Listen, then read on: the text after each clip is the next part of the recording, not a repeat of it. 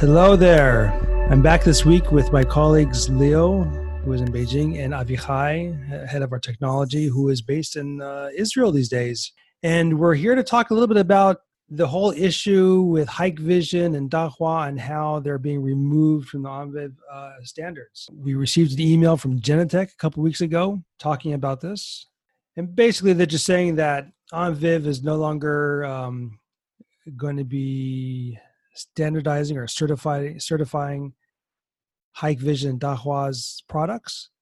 And as a consequence of that, Genetec will no longer be specifying their products as, uh, as compatible with the Genetec line of products, won't be supported. So I thought it'd be great um, to reach out to Genetec here in China and and and, um, and Hikvision in China, talk to them a bit, and also the three of us could talk about that and see what does this really mean for our customers in the region, um, and and how do we think things will develop? So just to kick things off, maybe uh, Vichai, maybe you can give us a little little brief about um, what is ONVIF and and uh, what's relevant here for us to know. Great. Um, so ONVIF uh, is is a word that you hear a lot when you talk about uh, video management systems, and uh, and the reason is because clients are looking for this standard when they install their VMS. Now, ONVIF uh, it stands for Open Network Video Interface Forum. So it's a global group um, of people that include also the uh, vendor side, also the OEM side, also the client side, uh, where everybody are representing their uh, scope of business when talking about IP-based security products. So ONVIF is is creating standards for all IP-based security products. Um, Sorry, is it only video or all IP-based? No, for for all IP-based. So there's also standards for access control, and there's standards for um, device management, and um, and you have different uh, security components with different profiles. So okay. ONVIF has um, around six different standards, um, and each one uh, is about a different uh, type of functionality. Uh, there's Profile S is and Profile S and Profile C are the main profiles for IP uh, video and access systems. So you could see that uh, some of the functions that we know these days on the camera systems, such as uh, PTZ cameras, these are standards that um, that came from ONVIF.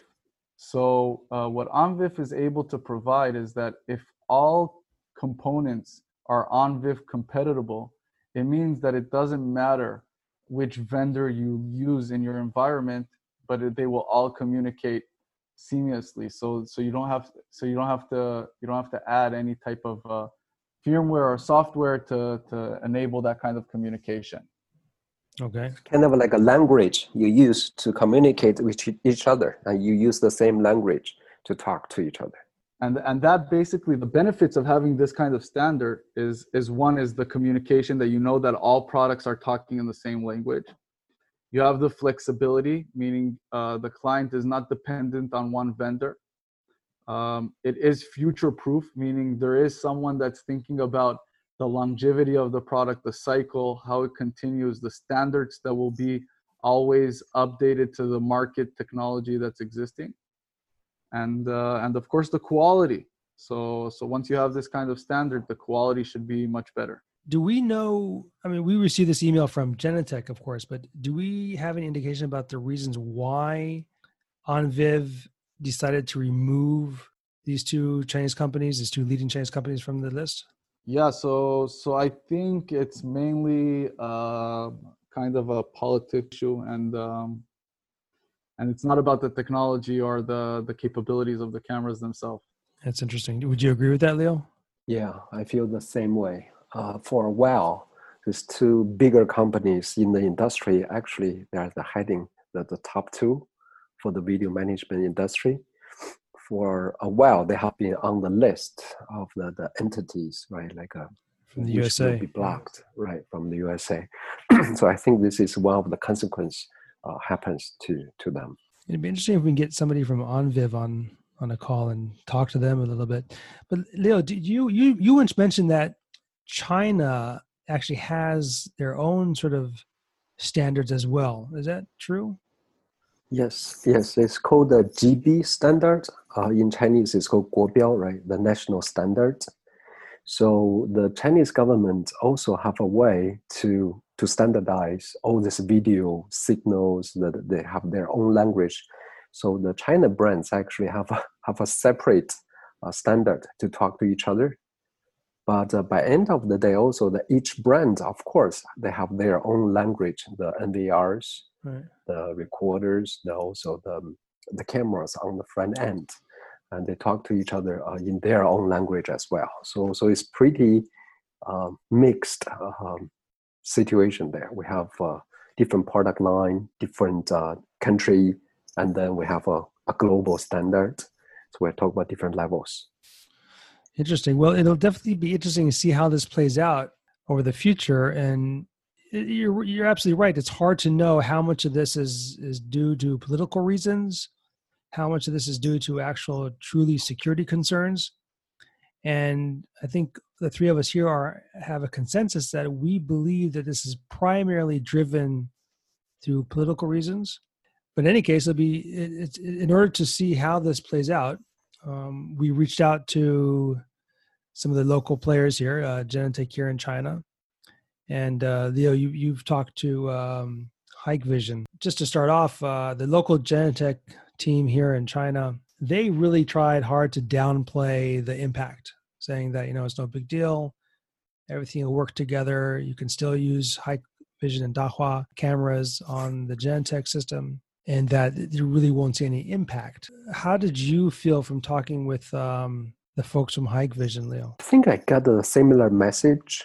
So if we unfold the impact to the ground level, right, on the really on the product and system level, so whatever Hikvision cameras already in place, they, they have two scenarios, right? Right, one is working with their own NVRs and those will carry on working well because they are talking to each other in their own language. Mm-hmm. So that there's no impact to that at all. And folks, uh, keep in mind, in this case, we are talking about hundred millions of cameras, and those are already deployed in China everywhere. Right. Some city have two million, some city have one million. So, so in that level, in that scale, so that's that will going on. That's, that's interesting. People around the world don't really realize this how big these companies are. And when we started off 20 years ago in the industry, they they really didn't exist, right? And no. and they they really rose to prominence. They really grew when China started investing in these so-called smart cities, and investing in millions and millions and millions of cameras in all the cities.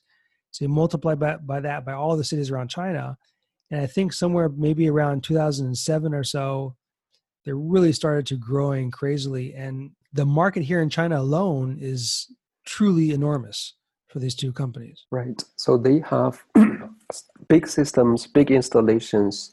They have like again hundreds of millions uh, cameras working that will carry on. Mm-hmm. And the second scenario will be their Hikvision cameras being the front end, transfer the signal back, to a video video management uh, platform. It can be Genetec, it can be Milestone, it can be any other video management system. Mm-hmm. And in, in that case, I think he, uh, Hikvision's reply is it will carry on working as well because they are already the all the Hikvision cameras already in place, already have a kind of like a built-in switch, it's a logical switch. So there's an ONVIF switch, you can turn that on and it will talk with with uh, Avihai's uh, explanation, it will talk to the global language, right? Everybody mm. will understand uh, this camera. So that will carry on as well. So there is no way that even uh, they're saying it, they are no longer in part of this group, the the ONVIF group, but whatever existing uh, already working will carry on working as well. And what about the so, future? So the what about the future? Any indication about the future products that'll come out from Hikvision? Yeah, they are saying, um, first of all, um, for the future, they will always have this built-in ONVIF function. So for their future manufacturers, the, the upcoming millions of cameras, they will also st- still have this function there. So they still talk in this language. So hold on. And So you're so- you're just you're saying basically that even though they're not certified by ONVIF, they're still going to manufacture their products based on that standard. Yes, and they will make sure that all the standard, all, all the cameras, the products sent out from the factory, the ONVIF switch is on. Uh, Hik- Hikvision has no plan to turn that function off. Or in another word, they don't plan to stop talking in the global language. Right. So they're not, That and they're not right, and they're not legally required to. Right. The only thing here is that they're no no longer sending products to ONVIF inspectors and getting being certified. Right, right. I, I think another impact is that in some global, in some companies' tender documents, there's a requirement that the products are certified uh, by the standard. So they're going to have a problem if they want to use Hikvision products or Dahua products because that's not that may not be in full compliant with their RFP documents. I think that will be the moment um, the end user need to consider everything. The compliance is one part. Of course, Right. Avi mentioned uh, the, the political games. That's another part. But in the same time, there's a budget concern. There's a lead time concern. And um, again, like when you uh, send cameras across the border, there's a lot of uh, issues there. You, you need to go through uh, paperworks. Mm. So consider everything. The client will choose to say, yes, I, I want to comply uh, with uh, everything from the tender document. Or we also have client uh, in this case choose to say, yeah, we will carry on with this local board product.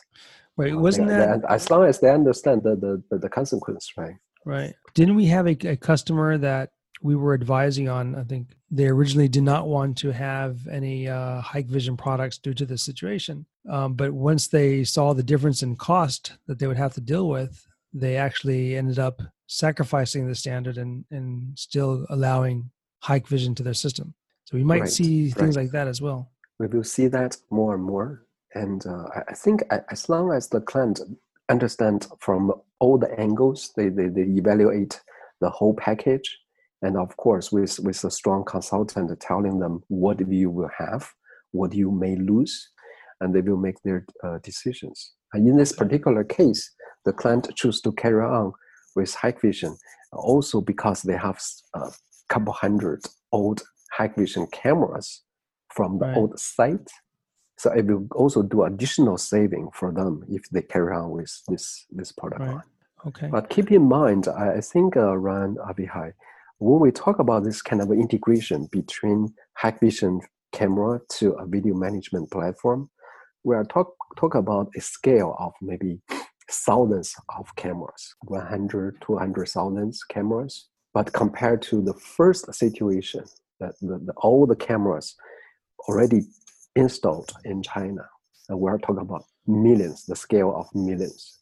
So, so those those are two different uh, scale of uh, scale of games. Well, regardless, I mean, I hope, uh, being in this business, I hope that you know everybody plays good with each other, everybody plays well with each other, and um, these type of politics don't come down to this. And um, it's a pity because I know uh, Hikvision, their products are are generally okay and uh, good value for money, and we have seen them in a lot of products. stable. right. But of course so is so are many other brands. But it's so you really want to see everybody playing everybody competing and that's better for the end users. And and you don't want to play that. But i want to ask Avichai a question. So in this in, in this regards though i mean we can come and say yeah like quality wise and, and on, all, on all that but are there any or can you think of any possible security concerns that end users should be aware of if they still decide to go with um, products that are not certified I think that uh, in general, uh, when we talk about video solutions, um, there's two there's two approaches here. One approach is talking about um, how we take the hardware and we make it not an issue, and this is something in general in in IT concepts when you build like a virtualization and all these cloud concepts that that we see these days.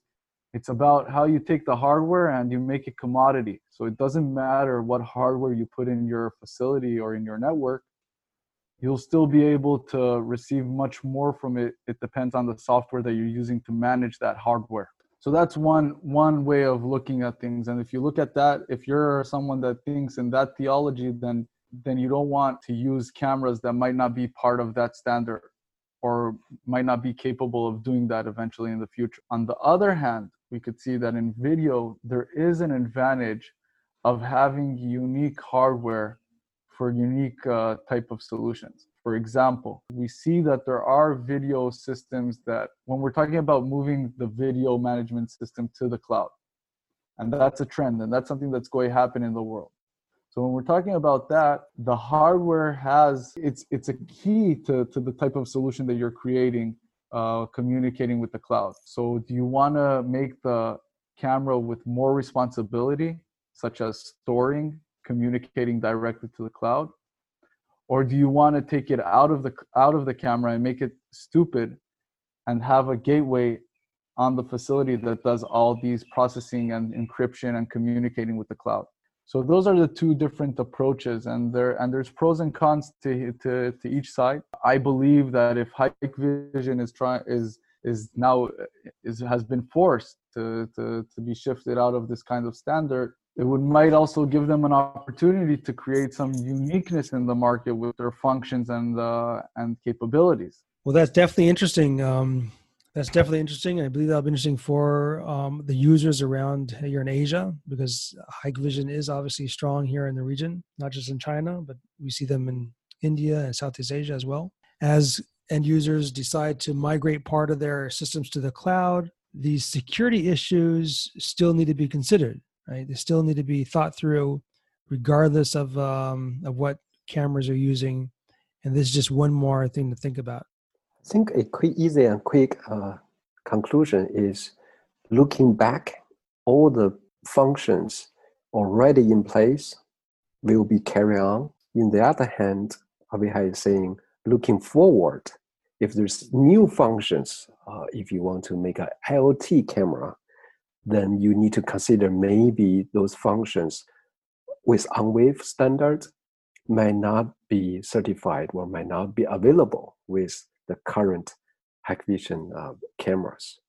So, so I, do you all agree with this kind of a, like a quick and dirty conclusion? Well, yes, I, I do. I would I would add on to that, Leo, and I would say that um, the more uh, that we evolve in the security industry and the products become more sophisticated and more modern as other IT components that we have these days, there's a lot more uh, knowledge that needs to be taken in consideration before deciding what's the best for each scenario. I think that that responsibility lays a lot on the integration companies where they need to be adapting and understanding the implications of deciding on one solution versus the other. So my main conclusion out of it is to be aware of what's going on around you in details and not just uh, in high level type of uh, knowledge. Right. That's a very or good point. an email, right?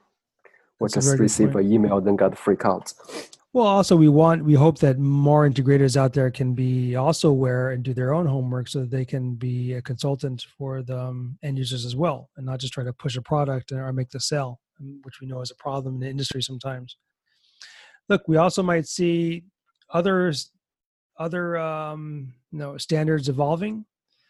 Um, we know that the Chinese government's uh, encouraging uh, Chinese companies to buy uh, Chinese products, you know, everything from Huawei, VMS storage systems to you know to their own products. So though, though it- it'll be interesting to see how things evolve over the next two, five, ten years. Well, um, folks, look, thanks thanks a lot for your time. We will definitely keep everybody updated when we hear more information, and um, yeah, stay tuned for more. So thank you, Avichai. Stay safe in Israel. Uh, Leo, stay safe in, uh, in Beijing, and uh, Thank you. talk to you guys again soon.